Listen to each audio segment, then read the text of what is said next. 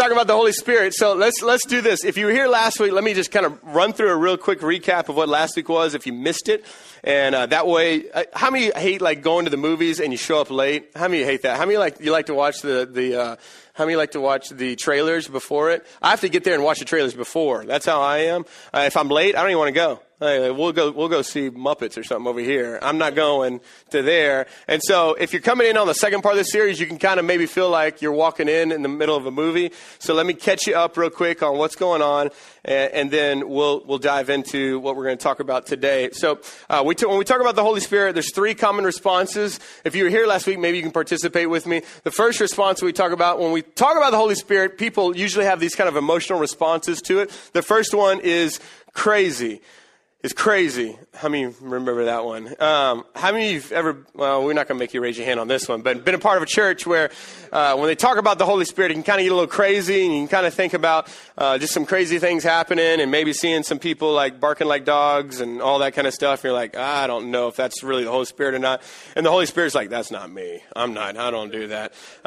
And maybe you've seen some crazy stuff happening before. If you've been a part of maybe a Pentecostal or a Spirit-filled church, and so you if you've been a part of that before and it kind of turns you off to it, then you can go to the second phase of what emotional responses that people have, and that is, anybody remember?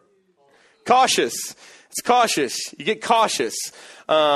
Very cautious. So anytime somebody kind of starts talking about the Holy Spirit, you kind of like tense up a little bit because you're really cautious about it because you've been burned by it before, and maybe you've seen some crazy things and you're like, I don't know about that. And so, or maybe you were raised in a denomination that either said that the Holy Spirit no longer existed or that the Holy Spirit is really just for crazy people. And so you come into a church like this and we talk about the Holy Spirit and you're like, is he actually still alive? And yes, he is. And so you can maybe be a little cautious. And then maybe you're one of the newer people here at the church, and maybe you've been unchurched for a long time, or maybe you just got saved recently. And there's so many of you that have just gotten saved recently. I know across all of our campuses, we've got dozens and dozens of people that are new to the faith. And you're not really thinking about it in a crazy way, and you're not even really cautious. You're just number three, which is you're confused. You just don't, I don't even really get the Holy Spirit. I understand the Father because I have a Father. I understand Jesus because we see him in pictures and we know he died on the cross and I wear him around my neck and he's my homeboy.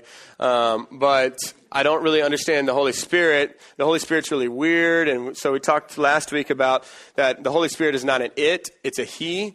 You look all throughout the Bible, especially throughout the New Testament, it talks about that he is the comforter, that he leads us in truth, and so the Holy Spirit is the third part of the Trinity, just as important as God the Father and God the Son. He has a very important part.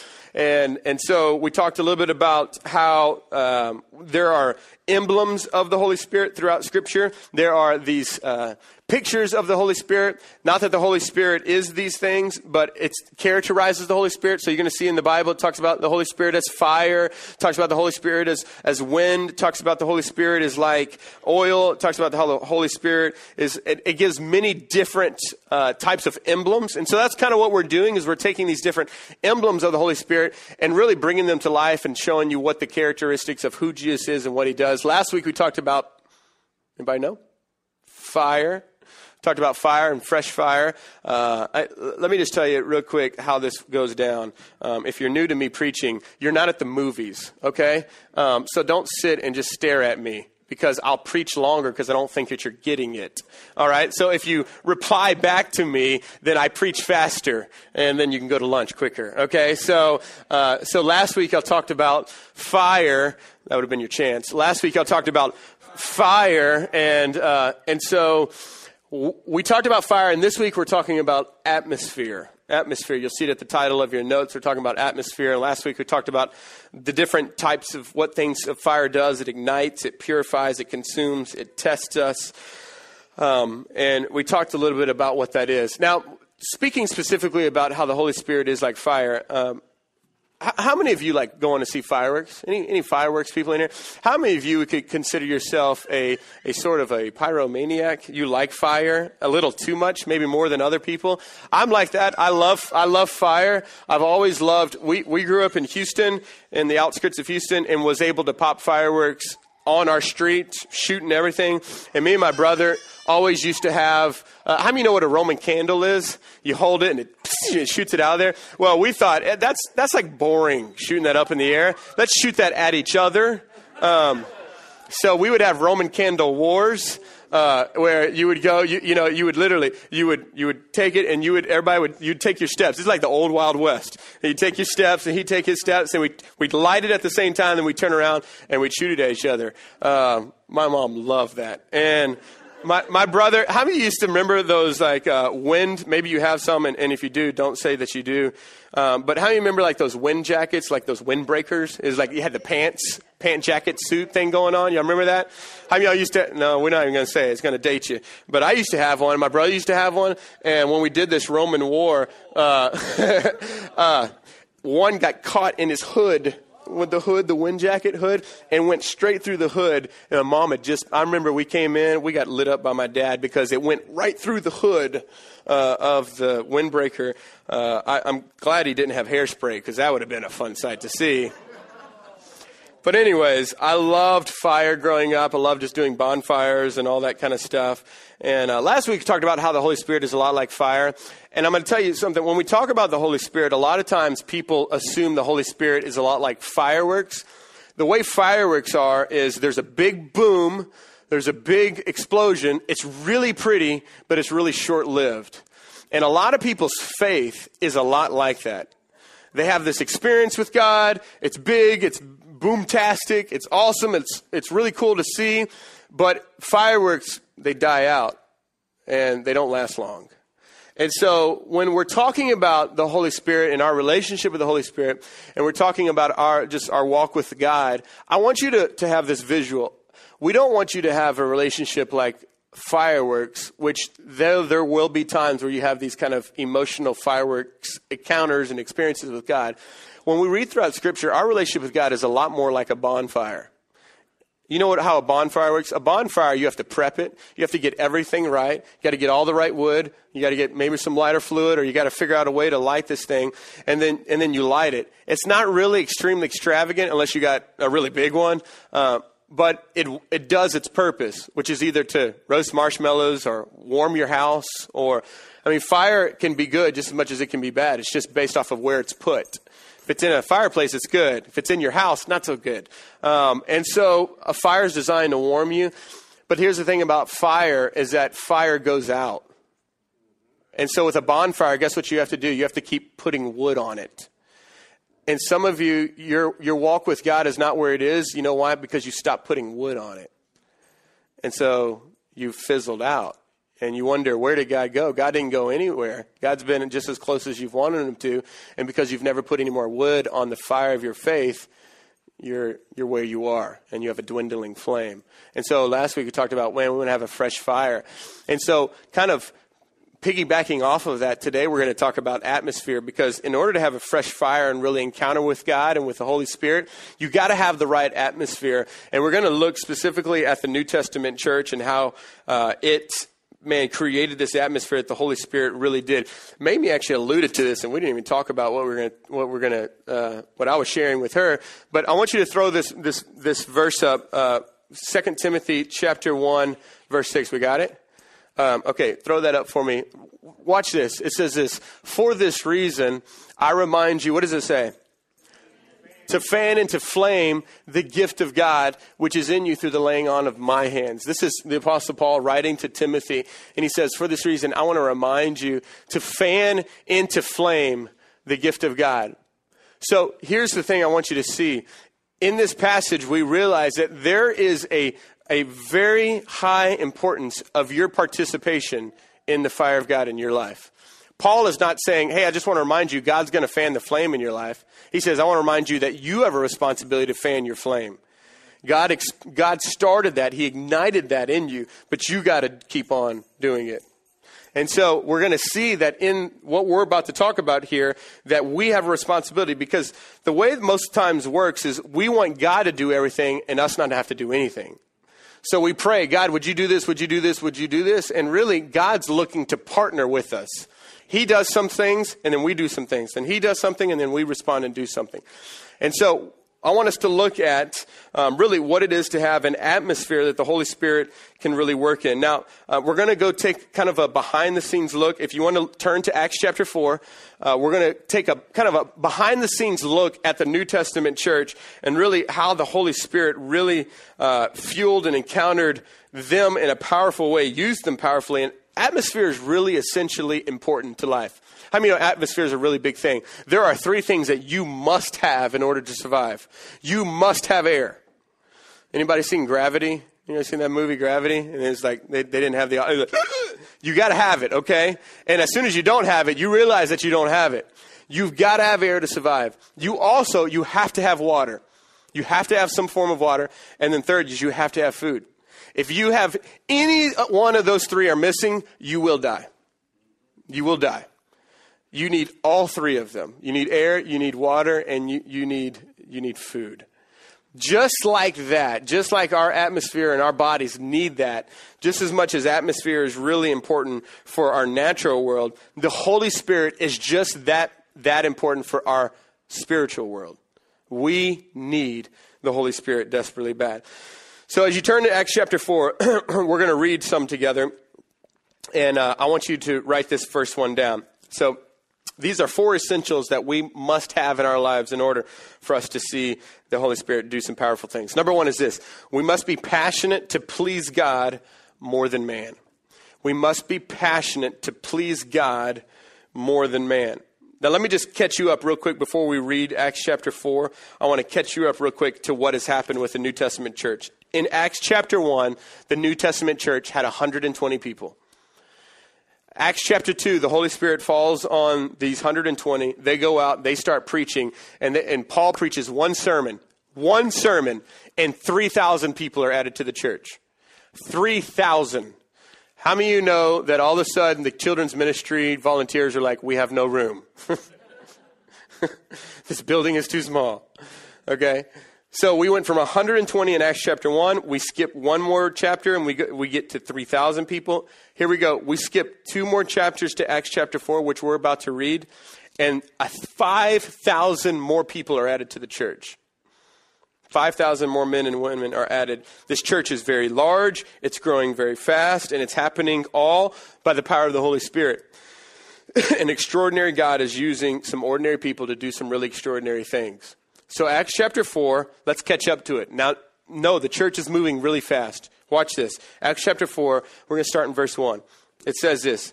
While Peter and John were speaking to the people, they were confronted by the priests, the captain of the temple guard, and some of the Sadducees. And these leaders were very disturbed that Peter and John were teaching the people that through Jesus there's a resurrection of the dead. So what did they do? They arrested them. And since it was already evening, they put them in jail until morning.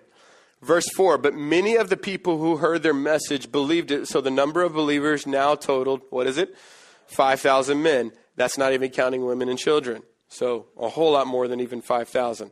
Now I want you to skip down to verse 15. Skip down to verse 15. So they ordered Peter and John out of the council chambers and they conferred among themselves. Now this is all of the councilmen. What do we do with these guys? They asked each other, we can't deny that they've performed a miraculous sign. And everybody in Jerusalem knows about it. Now, there's a leper that has not walked. And you go back and you look in chapter 3 that hasn't walked. And Peter and John, he was begging at the temple. And they begged for Peter and John to give them money. And Peter and John said, and you've heard this story, silver and gold have I none, but what I have I give unto thee. And they said, you probably don't want our money. How about would you like your legs? And so they raise him up and he starts walking. Everybody knows about this guy. You know why? Because he's always been at the temple begging. Any of y'all know some people that they're just like, they're known as we have a couple people in our city that like they're the city beggars.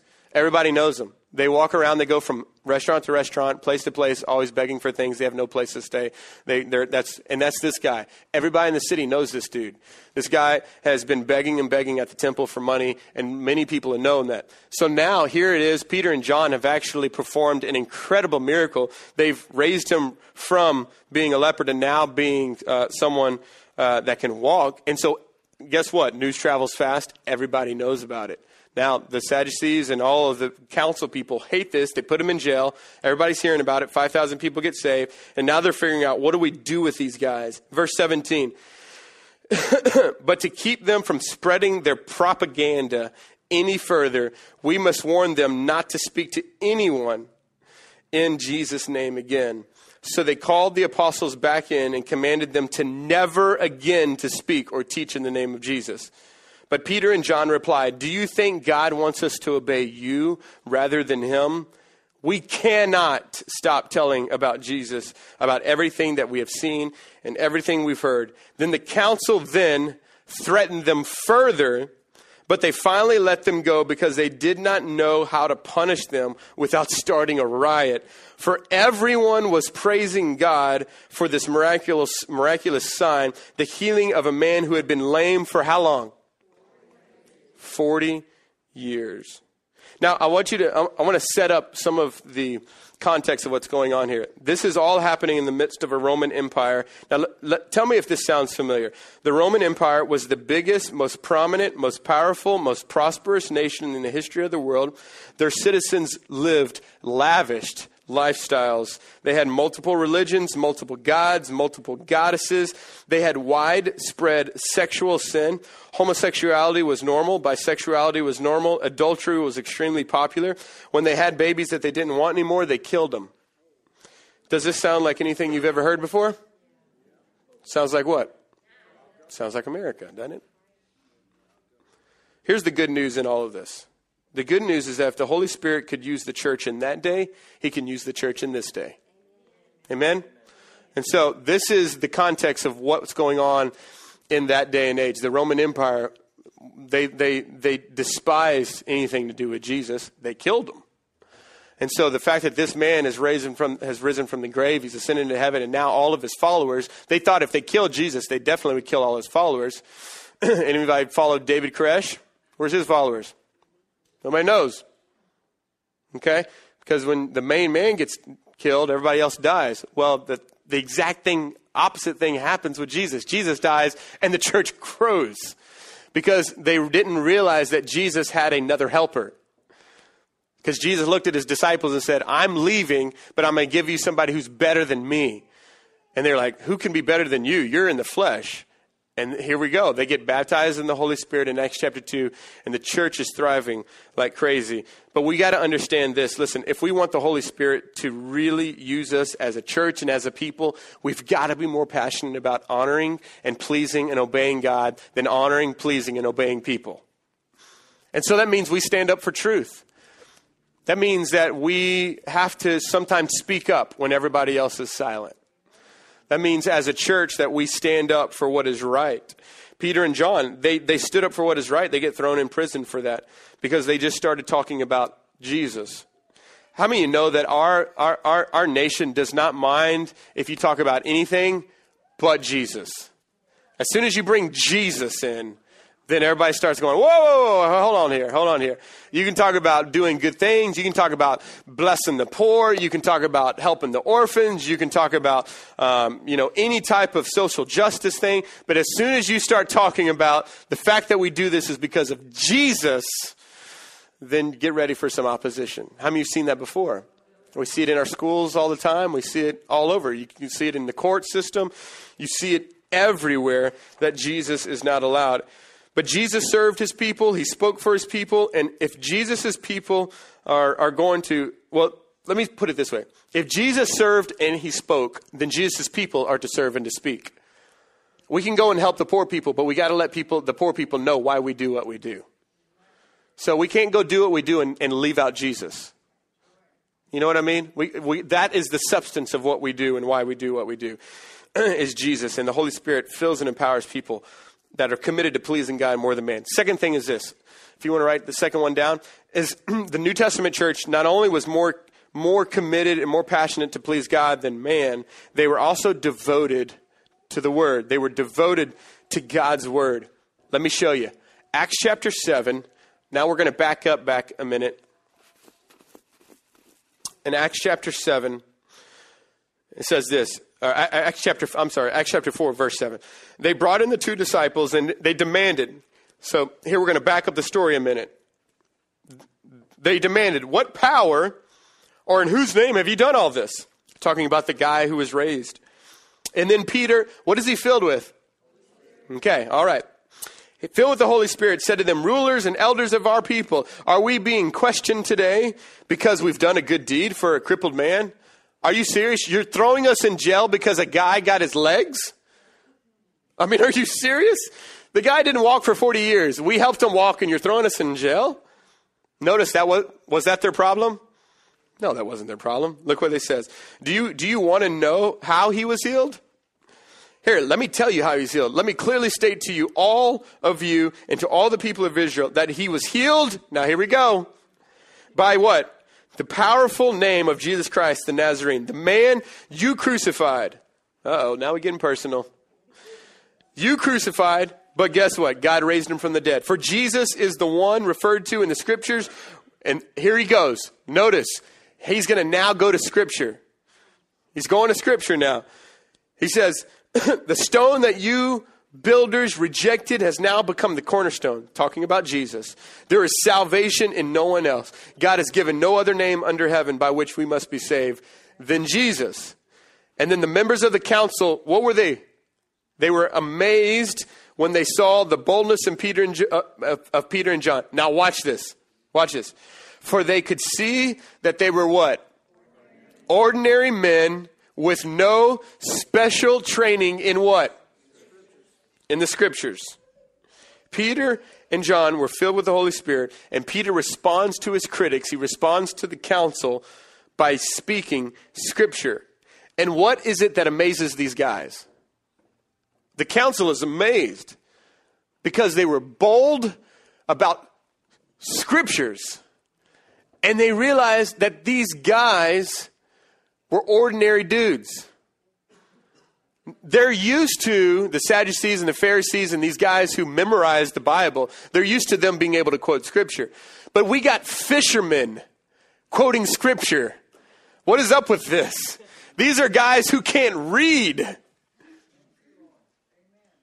These are guys who flunked school. And they're amazed because not only are they saying scripture, not only they're speaking about Jesus, but they're doing it with boldness. Now, let me tell you why this is extremely encouraging to me. And it should be extremely encouraging to you. Because the great news is that for all of us really dumb people, you don't have to be smart for God to use you.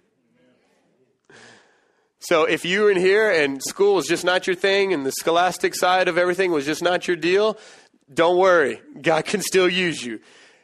That's the main reason why he picked 12 guys that were ordinary dudes. I love that that's the way they describes them. Ordinary guys. See, because I'm telling you, the myth is that you have to be extraordinary for God to use you.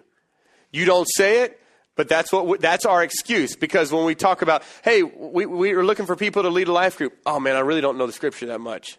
I really don't know. Hey man, we're looking for you to do something. We're looking for you to step out and help out with this outreach. Oh man, I really can't. I'm just newly saved and I just don't know a lot. Here's the deal. These guys didn't either. And yet God used them mightily. And God can do the same for you, and he can do the same for me, is that the Holy Spirit can take an ordinary person and make them extraordinary. And it's not because you're extraordinary, it's because he is. Amen? And so we see a people here that are devoted to the Bible. You'll actually see in just a minute when they go and run to the other disciples and they go and start praying, they're going to start praying scripture again. These men were committed to God's word. Now, here's the thing about God's word. We have to come to terms with that the Bible is the only perfect book. And it's not a word from God. I mean, it's not a word about God. It's a word from God. The Bible is not just about speculation. It's about revelation. The Bible is not just any ordinary book. The Bible is the book. It is the inspired word of God. And here's the thing. If you don't start there, it won't have its full authority in your life. The Bible has to be preeminent in your life. You have to realize that this is God's word to me. This is God's word to me. And when I understand that, then God can speak to me. Now, I want to show you, go 2 chapters before. If you want to turn there, you can. If you don't, that's fine. But 2 chapters before, it says this in Acts chapter 2, verse 42. All the believers devoted themselves to the apostles' teaching. Well, what were the apostles teaching from? What were the apostles teaching from? The Scriptures. And notice it says that all of the believers, what did they do? They devoted themselves, which yet again comes back to a place. I have a part in this. I can't just come on Sundays and have Pastor Jamie or Pastor Bubba or whoever standing up here devote themselves to teach you Scripture. You have to devote yourself to the Scriptures. You've got to be devoted to the Scriptures. Because if you only eat on Sunday, you'll be malnourished by Tuesday or Wednesday. I don't know about y'all, but if you ever do a fast, like fasting, man, it's hard. Especially if you try to do food, man, that's hardcore. I mean, one day, and I'm like, headache, hard, you know what I mean? And the Word of God is meant to feed us constantly. Now, here's a statistic about the Bible. 88% of Americans own a Bible. Did you know that? 88% own a Bible. Now, here's the crazy thing. Listen to this. We have more Bible study tools than any time in our entire history than right now. I mean, most of you didn't bring your Bibles. You know why? Because it's a bright screen that you're reading from. And I'm cool with that. That's fine. But I want you to see that we have over, if how many of you have the YouVersion Bible, the Bible that's downloaded on your phone or your iPad or whatever? That Bible has been downloaded 100 million times, which is awesome. It's great. 80% Americans think that the Bible is sacred. Now watch this. 61% of Americans wish they actually read it. 61% actually wish they read it. 100 million Bible apps downloaded. 88% of people have a Bible. 61% of them wish they actually would read it. Which means, what is that? 39% actually do. Means 3 out of 10, almost 4 out of 10 actually read it. And we wonder why the Holy Spirit doesn't show up. We don't know the Scriptures. And God, the Spirit of God uses the Word of God to make us like the people of God. You need to write that down. That's really good. The Spirit of God uses the Word of God to make us into the people of God. If you want to become more like Jesus, you got to read the book that talks all about Jesus. If you want to get his heart, you got to read the letter that he wrote to you. That is the Scriptures. That's why we've got to be devoted to this thing. And that's why, man, at our Savior's Church, I'm so privileged to be a part of this church because Pastor Bubba and Pastor Jamie and all of our pastors put such a high value on the Word of God. And I'm going to just tell you, I'm not an extremely eloquent type of guy. I just like to read Scriptures, let it go out there, and then hopefully it'll do something to you. It's not my words. I want the Bible to do its work in your life. I want you to leave here, not impressed with me, but impressed with what the Bible says. If you leave here more in love with Jesus, then we did our job. And hopefully you're more in love with Jesus' book as well. If you want to create an atmosphere where you're going to encounter the Holy Spirit, listen, you got to know what the Bible says. You got to study what the Bible says. You got to memorize what the Bible says. You got to believe what the Bible says. You got to obey what the Bible says. You got to share what the Bible says. Okay? That's what we got to do. So we got to be a people who are committed to that. Number 3, so they're more passionate about pleasing God than pleasing people. They're more devoted to God's word. And then number 3, they are committed to biblical community. Watch this. Acts chapter 4, now let's look at verse 23. Acts chapter 4, verse 23. It says this, as soon as they were freed, okay? So the guy's like, we can't do anything with you. Stop talking about Jesus. You can go. As soon as they're freed, where do they go? Peter and John return to who? To the other believers. And they told them what the leading priests and elders had said. So here's my question to you. What Christian friends do you go to in your time of need? Who do you run to when you're in need? Who do you run to when crisis happens in your life? Peter and John get out of prison. The first place they run to is the people that are in their church. They run to other believers. And here's the truth. It was a good thing that they had friends before their tragedy struck. See, most people have a tragedy strike and then they run to the church and they try to microwave relationships. Oh, Something bad's happened. Here, let me run to the church and try to get some people to help me. Well, the problem is you don't have any friends. You don't have any friends. You don't have any people. And so now you're walking through your tragedy alone because you never built relationships, because the only time you want to build relationships is when it's convenient for you. But when it's convenient for you, nobody, it's not working out. And so what we have here is we have Peter and John, and immediately they're released from prison and they run to the church. They run to all of their friends. And here's my encouragement for you. I encourage you to have some Christian friends. And let me encourage you in this. I encourage you to have friends before the tragedy strikes. Because when the tragedy strikes, you don't want to go try searching for friends. You don't want to go try searching for a community of people that are going to help you, because they're not going to be there because you didn't build it. The thing is, you want to build a system and a network of people that are around you, that when tragedy comes, and let me say this as someone who's walking through that, even myself, even now, you don't know when it comes, but it is coming. If you're not walking through a tragedy now, or you're not walking through trouble now, just wait. The clouds are on the horizon and they will come. And because life's always, you're always in this. You're always either in the middle of trouble. You're either just coming out of trouble or you're headed to trouble, but trouble's on its way. And so the truth is, what type of people do you have around you that can encourage you, can uplift you?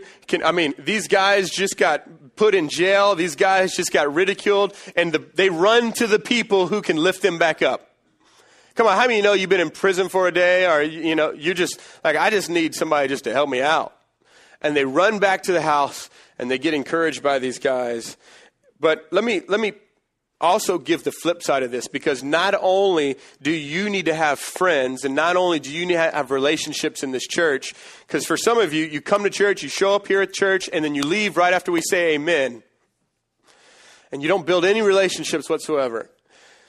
And then you call the church and you get mad at us because you were in the hospital for a week and we never knew. But nobody knows you. So of course you're in the hospital by yourself. Nobody knows you. And listen, this is funny but sad, because people do this all the time. I was in the hospital for 5 days. Nobody called me. And I asked, well, what life group are you a part of? Who knows you? Who knew you were going in the hospital? Well, no, nobody knew. Who did you call? I didn't call anybody. Well, you want the Holy Spirit to tell us they're in the hospital. Sometimes it works that way, but not often. And people get upset. You would be surprised the phone calls we get where people get upset because we didn't show up to something. But the truth is, you weren't connected with anybody, so therefore you didn't get anybody. On the flip side of that, not only do you need Christian friends, let me ask you this question.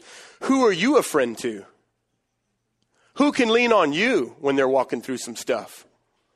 Who is it whenever they're walking through some stuff, they're like, I need to call such and such because I know they're going to pray over me. They're going to encourage me. They're going to speak the word over me. See, because for Peter and John, they knew that when they went back to this house, they would be encouraged. They would be uplifted.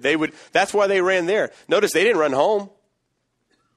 And for some of you, when you're going through hard stuff, you don't want to go home either. You don't want to go to your mom and dad. You don't want to tell them what's going on. You don't want to run to your brother or sister because they're far from the Lord, but you'll run to the church because you know that there's people there that really care for you. How many can agree with that one? Who are you inviting into your life where you can tell them, hey, if you need me, I can, if I can pray for you, I'm concerned for you. I love you. I'll be here for you. I'm part of your life. You can depend on me. See, because here's the thing. You don't just need to be better friends. You need to be a better friend. See, because some of you have a lot of friends in here. The problem is, though, is you're not a friend to them. You just have a lot of people that you can depend on, but you don't have anybody that can depend on you. And a part of friendship is that it's reciprocal. It's that, hey, you're here to help me, but listen, you're going through something. I'm here to help you. I want to help you out. And Peter and John, they had that. In this New Testament church, they had that. They shared everything. So if you don't have a lot of friends, and this is the Bible, okay, so don't get mad at me that I'm saying this. If you don't have friends, it's because you're not friendly. Proverbs actually says, he who has friends is friendly. So if you're wondering why you don't have friends, just put a smile on and tell somebody hi. That's where it can start. I know, I'm getting real practical this morning, but that's where it can start. And maybe ask somebody some questions about them instead of always talking about yourself. Those are some practical things. Ask people how they're doing. So they were committed to biblical community. Man, I challenge you, and that's why we have life groups here. That's why in June we're going to kick off life groups again. We encourage you to get involved in them, get involved in them. I'm so glad I had people surrounded around me when we went through the stuff and are going through the stuff we are going through. It's incredible. I can't encourage it anymore. Let's wrap this up. Number 4. The fourth type of environment that we see that these guys created is that they were united in prayer.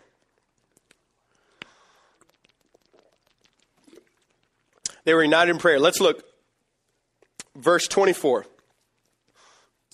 When they had heard the report, so Peter and John go to the house, they walk into the house, and they're telling everybody what's going on. Hey, they don't want us talking about Jesus, just giving you a heads up.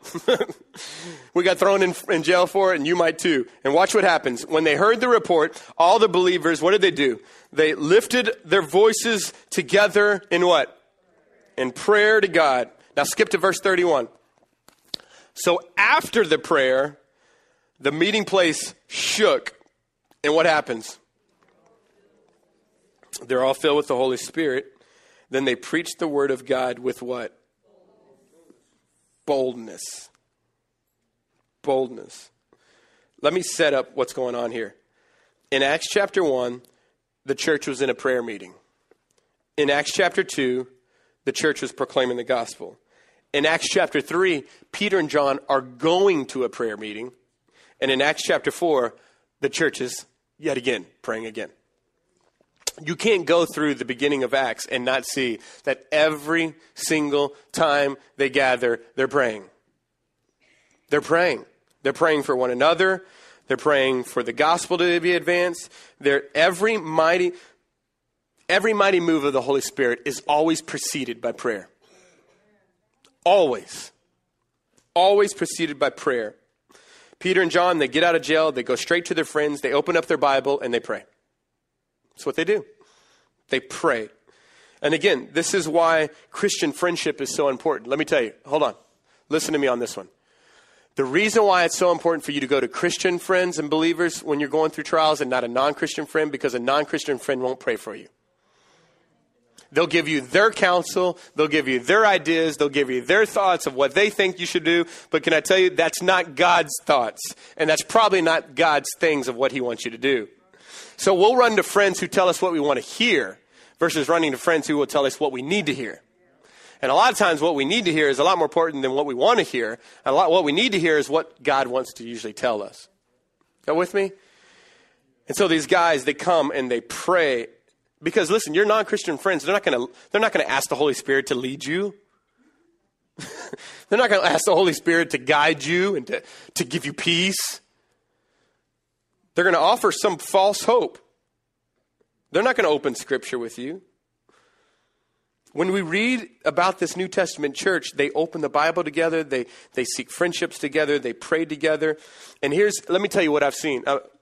I've been a part of Our Savior's Church as a pastor here for 14 years. I know I was 12 when I started. Close. But I'm going to tell you what I've seen.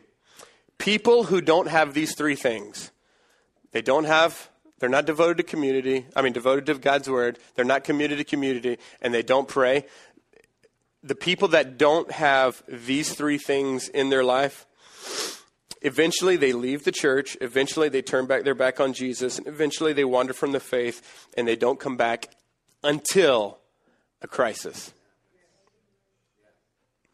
Have you seen it? I see it all the time. The people who don't read the word, don't pray, and are not involved with people will leave. They'll leave, and a lot of times they leave not only our church, they leave the church, they leave the faith, and the only time they come running back to God is when they get a bad report medically, their marriage is falling apart. I can't tell you how many people we've counseled in the past 3 months that left our church and has come back because we were the only ones faithful enough just to keep relationships with them. Because we still call these people all the time. I text a guy this week. Hey, man, I'm just thinking about you. He's been running. I know he has. I just texted him and said, man, I just want you to know I love you. But guess what? When a crisis comes, you know who he's going to call? He's going to call me. He's not going to call his mom. He's not going to call his friends that he thinks are his friends. He's not going to call any of those. He's going to call me. And then guess what? I'll be right there when he comes. And for some people, they have to get to that point in order for them to realize how good they actually had it. And can I tell you this, as an outsider really, because I'm not here at the Eunice campus all the time, you've got it really good.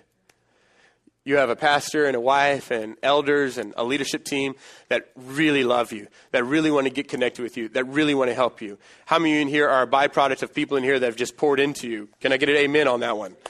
Loved you, paid for some of your bills for you, just blessed you with meals, came to a hospital, a funeral home, just been there.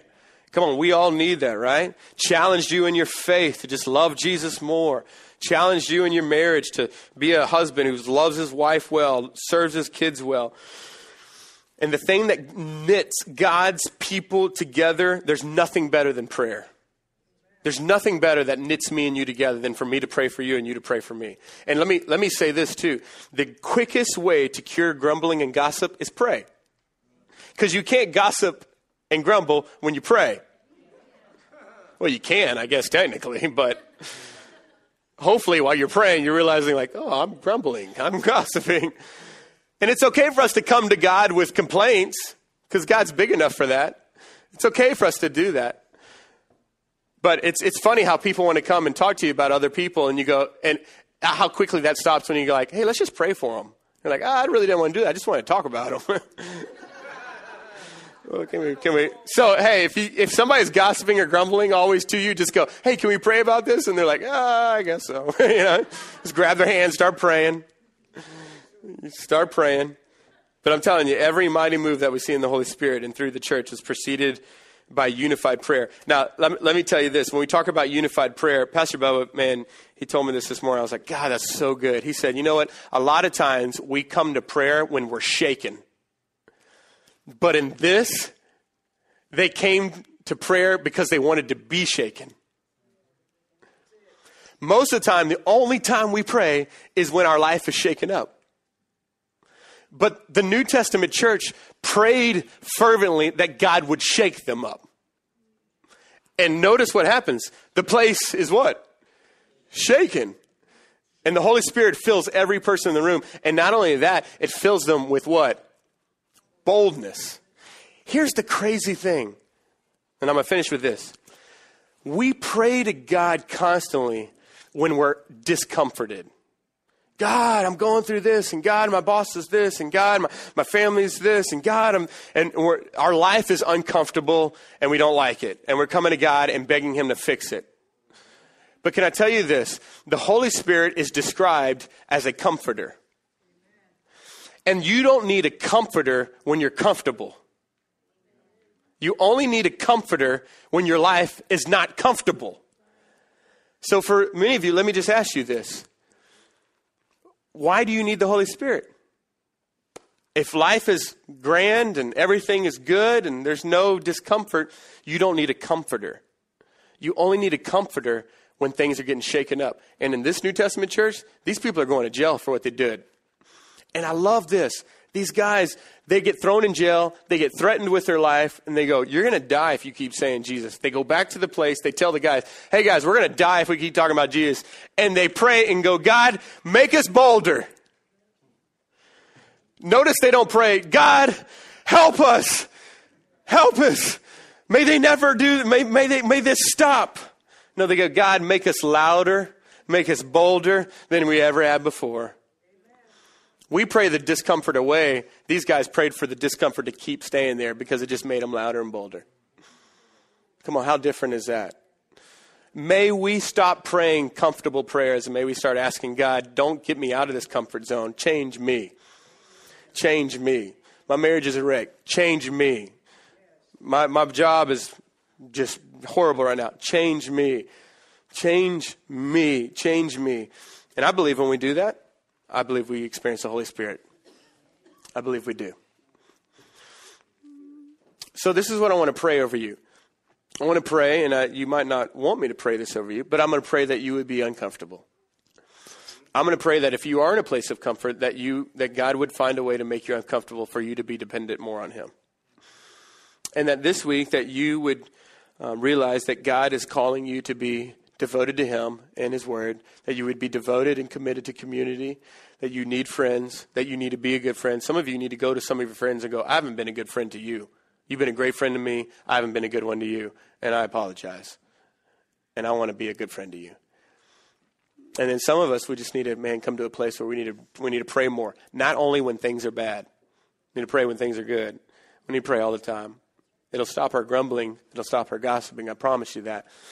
And then I believe when you do 2, 3, and 4, you get 1, which is you don't care about what people say. You just want to desire to please God and obey God. I think it's actually vice versa. When you pray, you spend time with God and his word, and you spend time with people, you get bold, and you just want to please God more than man. I really do. I believe that happens. And that's what I want to pray over you this morning. How many want that this morning? Come on, can we pray over that today? Can we pray over that today? Jesus, we thank you today, God, for your word. We thank you, God, that you are, God, in a desire, you have a desire to want us just to depend on you more.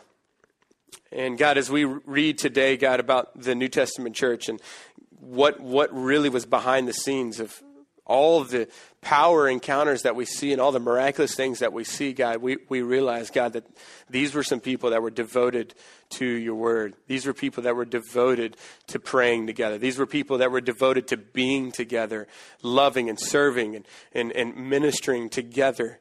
God, we see that these men were passionate about pleasing you more than pleasing man. God, give us that same desire. Give us that same desire. God, help us in that. Holy Spirit, would you come? God, it's not about us trying harder and doing more. God, we need your grace to do this. We need you and your Holy Spirit to come and empower us to do the things that we can't do on our own. God, we love you today. We love you today. In Jesus' name.